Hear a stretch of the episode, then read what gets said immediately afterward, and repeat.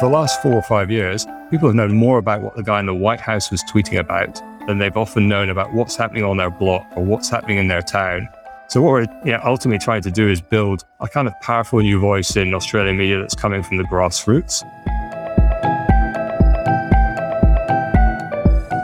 Hello and welcome to Crawford Media. My name is Hal Crawford, and today I'm happy just to be talking to you. It's been a busy few weeks in Crawford Media Land. Finally, though, another podcast and the chance to learn about a fascinating new project in local media. In this podcast, I'm speaking to Simon Crerar, the former editor of BuzzFeed Australia. Simon's gone on to start a company called PS Media. This podcast provides the first public detail of that project. And if you're anything like me, you may find it a little hard to understand at first. So I'm going to preface the conversation by telling you that PS Media will provide a co ownership model and a tech platform for local digital news. It could be a very important development for Australia and New Zealand. We'll see as PS attracts further investment and starts pilot publications shortly. So I'm Simon Crerar, and I am, I guess I describe myself as a media entrepreneur. So I'm the co-founder of a, a new um, local news startup, currently fundraising, you know, getting pretty close to press and go. Prior to that, I had a basically 20 or so year career as a journalist, you know, a variety of different things, starting off working in Fleet Street and then moved to Australia, I guess about 10 years ago, 2010. I worked for a number of different publishers in Australia. Most recently, I worked uh, for BuzzFeed as the founding editor. So, you know, did that for five years. And then I've been doing some consultancy stuff and working with some local original publishers and basically working on my startup. That's what I, I really want to talk to you about PS Media, which mm. is, you know, just reviewing again and um, who you're working with and what you're doing is absolutely riveting. But before we go there, just because you mentioned Fleet Street and 10 years ago, the, the UK media scene to the Australian media scene, what's that like? What What's that transition like? Uh, well, I did it twice basically. So the first time I, I started, I, I basically had four years in Fleet Street then came backpacking to Australia. I actually lucked out and got, you know, a gig at the Sydney Morning Herald. And yeah, like the, the SMH was doing some interesting stuff at that point, but really I was like, oh my goodness, there's, you know, News Corp, then the SMH, there wasn't 9MSN, there wasn't Yahoo 7, there wasn't any of the kind of, you know, the digital um, interlopers that arrived subsequently. So it was really felt like a very, you know, a kind of duopoly of legacy publishers plus the ABC basically. And I, I, I really thought, you know, I, I kind of wanted to go back to London because there was this huge, invigorating market with you know, a dozen daily newspapers and just a really kind of terrific media environment. By the time I came came back, there was also the launch of you know some a whole load of you know Australian digital plays, and and I think more recently it's definitely been you know quite an invigorating market particularly on the kind of the national level, where there, you know, has obviously been some kind of digital startups, you know, getting going at the same kind of time as BuzzFeed, the Junkees, the pedestrians, and then, you know, also, you know, like a whole, like obviously BuzzFeed came, Huffington Post came, the New York Times, now the Washington Post. So it does feel as a consumer of you know national news that there's much, much more choice now than there was, say, you know, you know, 17 or 18 years ago when I first came and I was like, get me back to the UK because there's not a lot of choice and variety. And then you were uh, the launch editor of BuzzFeed Australia. Yeah. I, I, can't remember your job title, but basically you were the boss of, of BuzzFeed in Australia. Yeah. And, and that was at the time where, you know, the party was getting started, really. All of those titles that you'd mentioned had, had come into the market. And for some reason, Australia looked attractive to all of these brands. Now the party's, party's over, isn't it? Yeah. I mean, I think the history of digital media over the last 10 years it was very much about expansion powered by the fragmentation of the of the media environment. BuzzFeed Australia was the I was the founding editor, and it was the the second international edition a year after the UK. And you know, then in, in the space of a couple of years, fueled by you know lots and lots of venture capital coming from Andreessen Horowitz, and then lots of money coming in from NBC. BuzzFeed expanded really rapidly internationally and grew really fast from an organization with a few hundred employees when I started to kind of 1500 and really, there was the big kind of bet on video. And there was this belief that there was this kind of huge transformation, this notorious kind of pivot to video. And, you know, BuzzFeed built huge kind of properties, you know, as Vox did, as Vice did, as other digital publishers did on social networks, on Facebook in particular, and on YouTube. So BuzzFeed built this Food Network Tasty with 100 million, you know, likes in, um, internationally. Built the biggest kind of show shows on on on YouTube. And yet, despite the scale of BuzzFeed and the scale of Vice and the scale of Vox, the the the there still wasn't that, you know, ability to really convert that into really significant, the kind of significant revenue I think the venture capital that came into fueling the growth of, of all these digital publishers had imagined would be there. And still the, you know, the platforms managed to control a lot of that re- revenue themselves, that digital revenue. Or, you know, increasingly brands would go kind of direct and, and kind of work to, to, you know, not with the publisher and go direct. So yeah, as we know, you know, and, and the experience and uh, what happened with BuzzFeed is not unique. It happened to lots of different digital publishers at the same kind of time, where there was this realization that, you know, that maybe building distributed businesses, you know, had, had been, you know, an overexertion and that there, there should be a focus more on kind of owned and operated properties. So yeah, that's kind of, you know, I, you know, I had an amazing experience at BuzzFeed being that founding editor and then latterly the last couple of years as general manager, you know, we had you know, opportunity to kind of create something that was authentically Australian. I feel we created a distinctive Australian voice and, you know, we grew a big audience and we, you know, had a really significant revenue growth for, for year on year as well. But, you know, decisions were made internationally that affected you know our office, that affected the UK office. That you know sadly the closures of offices in Mexico and and and Spain and other markets that BuzzFeed were in. So yeah, it was it was a it was a journey. It was a ride. It was wild. It was a lot of fun, and I you know generally you know I had an amazing experience, and I think most of the people who were involved in that had a really um, enjoyable experience as well. Yeah, I I think I met you, Simon, first. I think we were doing some sort of a panel session and from the word from from the first time I met you, you were intensely proud about what you were doing at BuzzFeed and you know the engineering. And I, I came to see you later in your office, and you explained the CMS to me, which you know I was quite envious of your the development uh, resource at your fingertips there. And you know I can hear you talking about it now that you're you're still really attached to that. When the office shut down, you know, and you were out of a job, that must have been devastating. And yet, and I'll I'll get you to the, respond to that in a minute, but I'll just caveat it by saying that the way that you handled yourself on social media and in person and the way you talk about it now is kind of a model for how someone who who has been uh, you know let go should behave. Oh, look, I'm a realist, and I feel that you know I spent 20 years of my career in media, you know, never having my head on the block, if you like,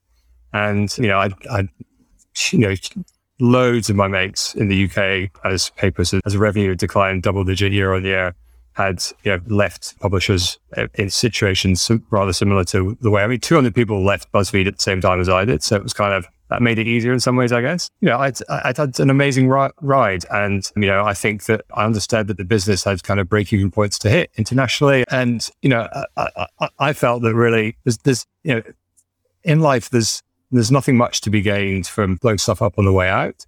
For me, I was really proud of all the different things we did. Um, and I was really proud of some of the lifestyle and entertainment content that we created. But in particular, as somebody who's always been obsessive kind of about hard news, I really loved that opportunity to, when Ben Smith had first come to Australia to say, what areas do you think you should cover? And I said, well, I feel, you know, that Indigenous affairs is an area that we should have a beat on, that we have this amazing narrative, this amazing story happening around same sex marriage. We should have a reporter kind of covering LGBT issues. So know, we had reporters covering really interesting subjects other publishers at that stage didn't have. And that allowed us to have a disproportionate kind of impact. Mm. And, and and so let's let's talk about what you are going to do next. PS Media, for starters, what does the name mean? PS actually, and so I came together with my co-founders. So we came together, and you know, just as the pandemic was starting to bite, they'd heard I was thinking about the local space. They were really interested in it and wanted to try and bring something to life. I didn't think it was going to be happen, to be honest. I really thought like, you know, COVID's coming, you know, the world is and being turned upside down. But I think we felt that like there's, you know, this is a, a major, the biggest crisis of our lifetime. Everyone's going to be hunkering down. And on the backside, there's this tremendous opportunity to reshape a kind of brave new world. And to, you know, and I still think we're definitely in the middle of it still now. And we don't yet know what this brave new world will be on the other side. So PS was like a kind of shorthand that we we describe. I mean, PS Media stands for our business is registered as Paradigm Shift Media. That's the name of a PTY limited company.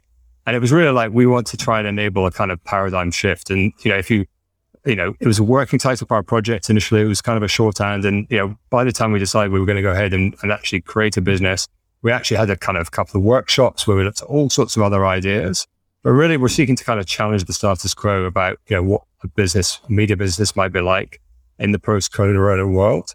And as, um, you know, because we had that as our kind of working shorthand and as our, you know, our provocation to ourselves about like reimagine, you know, our engagement strategy around our you know, our business model around you know, our ownership structure, all those different things. We're not going to be calling ourselves Paradigm Shift. We're going to be calling ourselves PS and the mastheads will be called PS wherever they are. But, you know, as we've lived with it, it feels really nice to us. And I think if you dive deeper into it, and if, you know, this is the first time I've ever actually had to explain it really to anybody outside of our org, but it's a concept that people intrinsically grasp, I think. And actually, I think that idea, if you go back and I kind of be down the rabbit hole with it, it's actually you know, hugely relevant to the media moment that we're in. The idea of a paradigm shift was, you know, from a book that American physicist guy called Thomas Kuhn wrote in the, you know, 60s, about 60 years ago, I think. And, you know, his idea really, as we know, you know, he, he wrote really about the movement from kind of Aristotle to Newton and then from Newton to Einstein and that move from Einstein to relativity and all these different moments where, you know, a new idea has come along. The current kind of paradigm is in flux because of that. Nobody really knows where the ground is. And that, you know, that, that there's this moment of immense change. And I really feel that for media, the internet has radically reshaped the business models that powered, you know, newspaper public interest journalism for you know, more than a century. And that, you know, from the late 90s, definitely into the noughties and the growth of the social, we've entered this kind of revolutionary phase in kind of, you know, Thomas Kuhn's kind of, you know, scientific analysis of it. Publishers have struggled massively for a couple of decades to adapt to the internet you know, the industry is the business model is kind of broken. There's 50% fewer journalists working than there were 10 years ago. The revenue is kind of created for most, you know, not everyone. Some, you know, international names are making a good go of it. But the internet has certainly, I think, you know, created this immense turmoil, uncertainty, you know, the growth of disinformation and misinformation, this, you know, powered by the platforms, all this kind of, you know, the cratering of trust in media, the polarization of society, you know, major you know, real world impacts in the politics of, of nations around the world. And the publishers are frantically trying to evolve legacy publishers, their business models to this new reality. And, you know, I was part of a publisher that was very kind of addicted to dashboards about content that generated clicks and inevitably that was polarizing. And so, you know, I really feel that, you know, and our thinking around PS media is can we, you know, start, we've got this great advantage of starting with a blank piece of paper and can we be inspired by the canon and the history of journalism and the practices that, um, you know, have done amazing journalism over, over decades and decades? But also, can we learn from the best, not the worst, but the best things that have come out of Silicon Valley, if you like, or, you know, startups or technology world and build something with people, you know, build it together with communities to create a different kind of business model for local news. And, you know, we don't yet know exactly what that will look like. We've got a much better idea than we did a year ago because we've been doing a lot of work and research and talking to a lot of people. But we know that it will be collaborative. We know it will be participative. We know it will be inclusive. And what we want to do is make it really empowering for people who are kind of have lost trust in media generally and have confused about the reality that social has brought to their lives and really empower them together to kind of come together as communities to build what we hope is going to be like a different kind of um, business model for local news. So I'm really impressed with the the thinking that's gone behind the name, and uh, and it sounds wonderful, but it also sounds quite hard to grasp and generic to me. So I, I'd like to know, you know, if we take an example community, what kind of size of local community are you thinking about in in the sweet spot for PS? the probably imperfect lens that we're embarking on this with is through the lens of an LGA. Um, and you know, as we know, LGAs really range in, in size, but you know, uh, they're kind of we're looking at about 100 LGAs, about 50 regional remote, about 50 in urban and suburban. So a mix of inner city and, and suburban. And they range in size from, you know, the smallest ones we think we could probably get PS up in our communities of about 30, 35,000 up to you know, bigger, some of the bigger kind of LGAs are several hundred thousand people. And, you know, there might be regions where uh, people see themselves as part of you know, a, a, particular coastal region or a particular um, geographic region in inland. And so, you know, we're going to experiment with that. The idea from, you know, when, when PS comes somewhere is that, you know, when you first have an exposure to the masthead, you'll, you'll do, where are you? And you will type in, and you can type in what you like. You can type in your, your, your suburb, your town, uh, your postcodes, your, your, the indigenous land you're on. You know, you can type in what you want, and then our you know platform will, will will tell you kind of this is what's accessible to you. That's when we're kind of up and running. Initially, what we're doing and what we're fundraising for is to do pilots. So we're going to do over the next 12 months three pilots. We're basically going to kind of take our kind of elevator pitch to those communities, which is that we're a collaborative model for local news, that we're co-creating this with the communities that we seek to serve and that they will become co-owners or a certain percentage of them will become co-owners. And then we're going to work with them, you know, to, to, to bring a local masthead to life. So it's really, it's rooted in this kind of co-design idea. It's rooted in co-ownership. Basically, we need a thousand co-owners in a particular community to bring that masthead and to, to kind of launch a PS locally in one place. So, you know, if it's a community, a small, you know, smallish town or, or, or local government area of, you know, 25, 30,000 people, that's a hefty percentage of that area. If it's somewhere more like 50,000 or 100,000 or 200,000, it's less than a percent of the community becoming co-owners.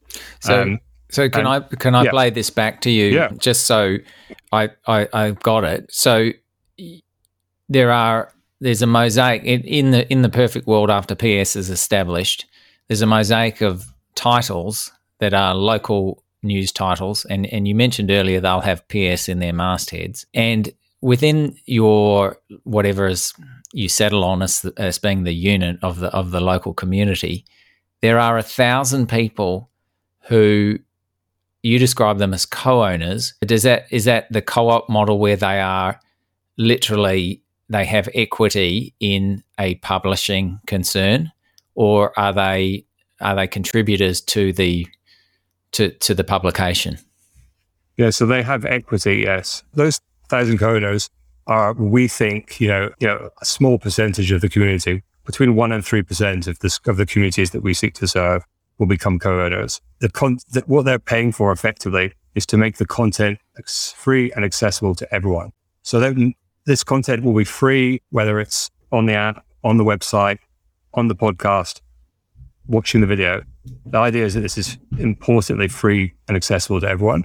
And so the value proposition to those co-owners is help us build this thing to make news accessible and free to everyone. And, you know, we, we think that that's kind of critical because around the nation, the kind of legacy players, and I completely understand the economics of why this is the case. But if you're looking at like a news local title or a Seven West title or an ACM title, you know, you're paying just digitally somewhere between two and three hundred and fifty dollars a year to access that. If you're not paying that, you're hitting a hard paywall after two or three stories. And we don't think that we think people, you know, they need local news and information. We think it's critical to the health of our society, to the health of local democracy. So that's our kind of ask is, you know, and that's what a big part of our, you know, this next pilot phase will be about is working to hone in on the marketing messaging. And, you know, the Guardian in particular provide a great exemplar.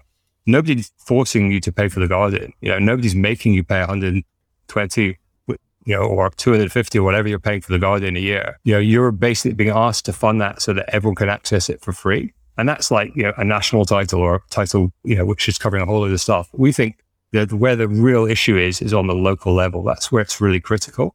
Now, for the last four or five years, people have known more about what the guy in the White House was tweeting about than they've often known about what's happening on their block or what's happening in their town. Because increasingly we've seen this trend of papers closing, these news deserts expanding around Australia, in warp speed last year.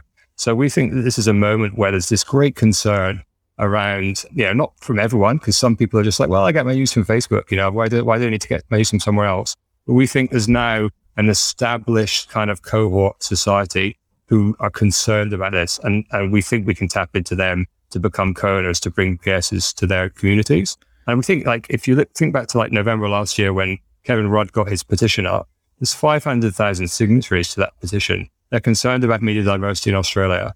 And I think they're the tip of the iceberg. I think there's, with the right kind of marketing, I think if we can um, help people understand what is being lost, and the people who've lost a paper, they know it, they feel it. The research I've done, we did research in 50 LGAs with the University of Canberra back end of 2019. So actually before the pandemic. And as we know in Australia, there's you know around you know 12 or 13 percent of people are currently paying for digital news, pretty small number overall. But where the masthead had closed, um, and where they, they were now living in a place where the, the, the, paper had closed, suddenly a third of people would pay for something. They didn't know what they'd lost until it was gone. They maybe never bought the paper. It was in the cafe, it was in the pub, somebody was talking about in the hairdresser, the news was circulating, they knew what was happening with high school sport, they knew who was born, who was died, it gone. And all of a sudden they were like, oh. So we think with the right kind of marketing and messaging, we can really explain to people, you know, what, why public interest journalism is intrinsic um, to the health of um, you know their local community, to the health of their local democracy, and overall, we think you know intrinsic to the health of our nation. So, so tell me, I'm I'm one of the thousand people. What do I get? What what do I have to pay, and what do I get for my money? So at the moment, our and this is obviously something we're early, we're really early stage. I need to, you know, there's a big caveat there because we're we're only going out and testing this with our first community starting in October, and then two more following that the, what we're proposing is that you will pay $500. What we're going to ask you to do is pay that over four years. So we don't want you to buy a share on day one for $500 because we think that that's excluding a whole bunch of people who wouldn't be able to afford that. We think that, you know, I described the kind of, kind of price people would pay to get behind the paywall for a, a legacy news provider. We think $125, kind of 10 or $12 a month is a regular um, payment that people could kind of afford.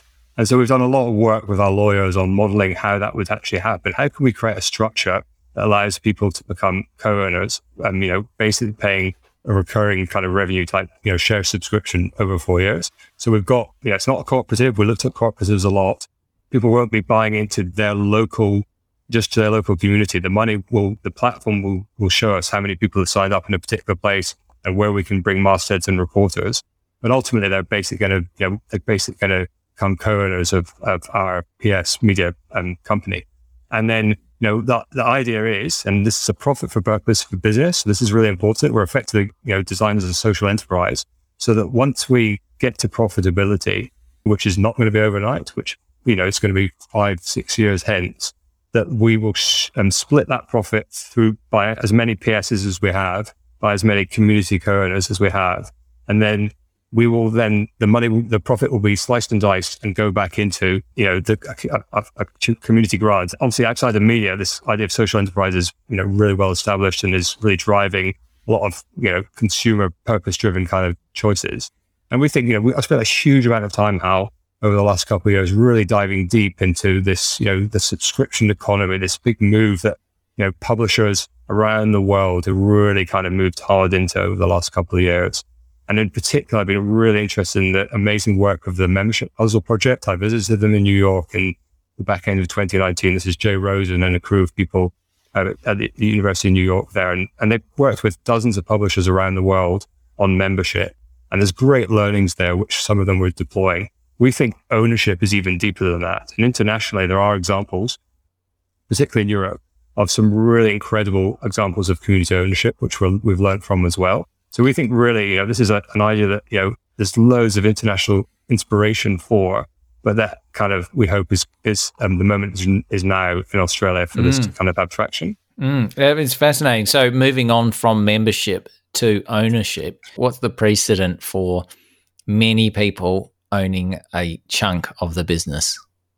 Well, I think the history of cooperatives is, you know, has has gone for centuries and has been, you know, you know, NRMA or RAC Victoria, they're kind of set up as kind of mutual trusts where, you know, as you pay for each year, you are a member of that organization. And so that idea is maybe quite invisible and it's not so obviously sold as, as the way we are. We've really looked at these examples um, internationally of, of news organizations who've made this kind of core and, and often they're really driven by a design, all of them, but a design not to have lots of advertising. And PS is plan is not to have a lot of advertising. You know, this publishers are still baffling to me, really, in, in so many ways, are still very much like we're the experts. We have the expertise and we're the teachers and the parents who are going to explain this really complicated world to you. And we're kind of interested in how many of you are looking or listening or watching this thing. But we're not really interested too much in kind of what you, what perspectives you have.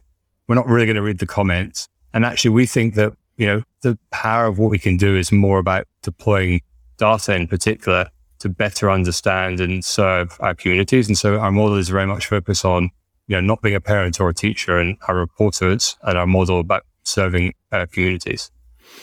Yeah, yeah. I, I read I think it was Benedict Evans. I'm not sure. No, it wasn't. It was Matthew Ball, the, the venture capitalist who talks a lot about the metaverse. Anyway, he made a great point the other day uh, and he said, all content is UGC. you know, yeah. everything is generated by users, including reporters, although reporters don't see the world that way. Yeah. So now I've got a thousand people. They're paying five hundred dollars over over four years. That's five hundred thousand dollars to to get my local newsroom working. What have you got a model for the structure of that newsroom? Do you get two reporters and, and an editor, or what, what, what do you think it looks like? Yeah, I mean, you know, we have so one of my co-founders is um, Margaret Simons, and you know she has a long tradition in, as I have, in newspaper journalism. Worked for the Age. We have a real understanding of how newsrooms historically worked, and also a real belief that you know, it's very important that we have copy editors and we have senior editors. We have worked really hard at kind of structures of how many reporters we could have in particular places and the, the layers and particularly how we can build that in a really decentralized way. Where ultimately in some places we might just start with one reporter. And yeah, so we've given a lot of thought to, you know, you know, and, and it's really important as well to stress that, you know, you know, we're building a, we're building a platform, we're building a product. We're not taking a CMS off the shelf. We're building a piece of digital community infrastructure and that is fundamentally designed to provide professional local journalism, so professional um, journalists in communities. But it's also designed to really empower communities, like I've been explaining. And so to deploy their inputs into the creation of news. Now, it's, it's not citizen journalism. They're not writing stories, but their perspectives. Our, our model is that in each, we will have like an editor in each particular location that we launch and, um, and, and reporter and that reporter is effectively the, you know, like I said, the kind of, they're 50% traditional reporter, they're 50% kind of engagement specialist and community facilitator. And that's what we've seen internationally is the real success is that, you know, before you go in and do reporting, understand you know, what community, what is important to a community collectively, what is in, what are the issues that are, you know, unaddressed by their existing media provision and so our technology is designed to capture that. It's designed to prioritize the, the, the, important stories. We're not going to do everything. We're not going to chase ambulances or go after cats stuck up trees. We're going to go and, you know, find what are the things that journalism can impact in this community in the medium to longer term and how can we get there together and build this together with that community so that we would probably have you know half a dozen key kind of reporting um, priorities each year in a particular community that were the big major issues. It doesn't mean we're not going to do other things. It doesn't mean we're not going to do you know you know schools or or local sport or whatever. Of course, we're going to do all those things as well. But we're really going to be focused on you know on, on you know, the, the kind of priorities there. We're trying to kind of build some element of social cohesion, some element you know go back a little bit to the era before the the growth of the platforms where you know, people, of course, really disagreed about stuff, but there was a general agreement on what the, you know, what, what the, what the facts were that people were disagreeing about. And we feel that that's been lost. So we're going to try and kind of rebuild that. Mm. So ambitious. Not, not only are you going to fix local news, one of the hardest nuts to crack uh, in journalism, but you're yeah. going to mend society at the same time. But um, well, we think the things are linked. I mean, I think you can really see, you know, particularly in the UK, I really feel in, in the States where in American terms that, you know, the loss of 2,000 newspapers over the last 10 years and the growth of um, the rabbit hole that Facebook and YouTube in particular kind of opened up. And, you know, if you like, the fact that there's then no local reality from a news perspective and, and, and, of, you know, it's happening here. We've lost a lot of papers, particularly over the last kind of um, 18 months. And, you know, in some places we still have papers, but they're effectively kind of ghost papers or zombie papers where, you know, five mastheads are being kind of produced, you know, from a hub by kind of, you know, one reporter and everything else is just coming out of a, you know, metro title. So I, am going to assume some things here. I'm going to assume that PS provides the model, the CMS, so the the, the software and, and technology on which these things run. I'm going to assume that you provide sales and some sort of a sales network for display advertising, which I'm also assuming you've got on the sites. Is all of that right? So we are building our technology ourselves. So one of the things that we think is a big competitive advantage for us is that one of my um, business partners is a guy called Rob Wise, who has I mean, he's he had, he has a long his family and his businesses have a long history in, in social enterprise. Actually, they brought the body shop to Australia. They you know they brought the big issue to Australia. They've got a long history, kind of before it was even a thing, profit for purpose. But more recently, Rob is, is a teaser technologist, and they have built a number of different products, including this thing called Beat Collective, which is a really amazing piece of software for the voluntary sector, basically a piece of community infrastructure what we're not trying to build is just a content management system. We're trying to build, build a piece of community infrastructure. So starting with something which experientially is doesn't feel, look, smell. It's not going to be called a newspaper. It's called a PS. It's not called the Times or the Telegraph, and it will feel really different. And it will feel really different from a kind of UX perspective as well. So no, initially in the beginning, we're not going to have, you know, we're not going to have display advertising, classified advertising, programmatic. You know, we're not going to have that kind of stuff. We've basically got two beyond like the recurring um, subscription revenue from our co-owners, which will, you know, we're not going to have everybody starting on the same time. So that's going to run for, you know, the first kind of 10 years of our existence, I imagine that we're going to have recurring revenue from co-owners as we activate communities around Australia. The other kind of major slices of the pie initially are going to be this, you know, deep brand partnerships. So we've been speaking to some major Australian businesses who are really aligned with us on, you know, the critical kind of need for reaching people locally and the lack of opportunities for them to do so. And so, and, and, and, and have concern, you know, like we do about like the health of our democracy and, and community cohesion going forward, etc. Yeah, it's, you know, as, as, as we discuss this and, and nut it out, one of the things that it strikes me is that because what you're doing is almost unprecedented, it's quite hard to describe. So it's you know, trying to birth something new is always difficult because how do you appeal to the people that you're talking to? How do you make yourself understood?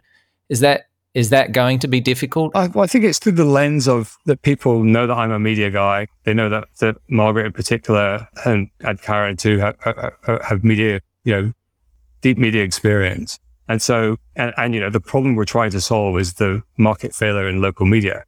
But actually the solution, the opportunity for us is to deploy much more of the thinking that builds really great, successful technology businesses, you know, with that kind of Silicon Valley mindset, for lack of a better word. You know, from a value proposition perspective, what are people's problems that we can solve? What are the things that they're missing in their lives? And so, you know, I'm not too hung up on at this stage, people not quite getting what we're doing because ultimately we want to really develop that with our communities. We know what we're trying to do. I'm really looking forward to, we're working, we're going to be working with an amazing kind of what's described as a social impact agency, an international concern who've got an office here in Sydney. And we're also going to be working with an amazing um, group of marketeers. And I think they will help us as we go into this pilot phase, you know, really distill this down, you know, this idea of like, you know, we're a collaborative model for local news that we're creating with you and you're kind of going to co-own. Distill this down into something that people can, you know, that we can get down into, you know, i have got this idea of know, that this is something where there's a postcard that comes through your door, or there's a bumper sticker, or there's a, you know, a big billboard you drive past, and it just talks to you and it makes absolute sense. And like I said, I don't think this will, it, it, it, initially, you probably won't even necessarily think that it's, an, it's a media business because it's about you and about community and about connection. And, you know, so, so yeah, like you know figure out that out. I'm, I'm really excited about that that mm. process to be honest. Yeah, it is. It is an incredibly exciting project. Just uh, for the record, I think we better mention the the, the co-owners again. There's uh, there's Meg Simons, uh, Robert Wise, who you, you, you mentioned both of them, and who is the other co-founder? Karen Mahlab. So we're four co-founders, yeah. And and Karen's background is she's the the founder and CEO of Pro Bono Australia which is basically like, you know, we're, we're in the media, you know, Mumbrella is the kind of the news wire for the media service, you know, the, the, the industry publication. And Pro Bono Australia is effectively the industry publication for the, the not for profit, the philanthropy, the social enterprise sector. Yeah, yeah. It, it is a deeply impressive group of people. I was sort of blown away as I went through each of your CVs in preparation for this interview. I'd like to say also that, you know, the project fills me with excitement. I'm, I, I, I'm, what's what's my reaction? I'm I'm sort of awestruck by the by the audaciousness of it, is what I would say. So yeah. so good luck, mate. Thank you. Thank you to Simon and Kevin MacLeod for the podcast music. See you next week.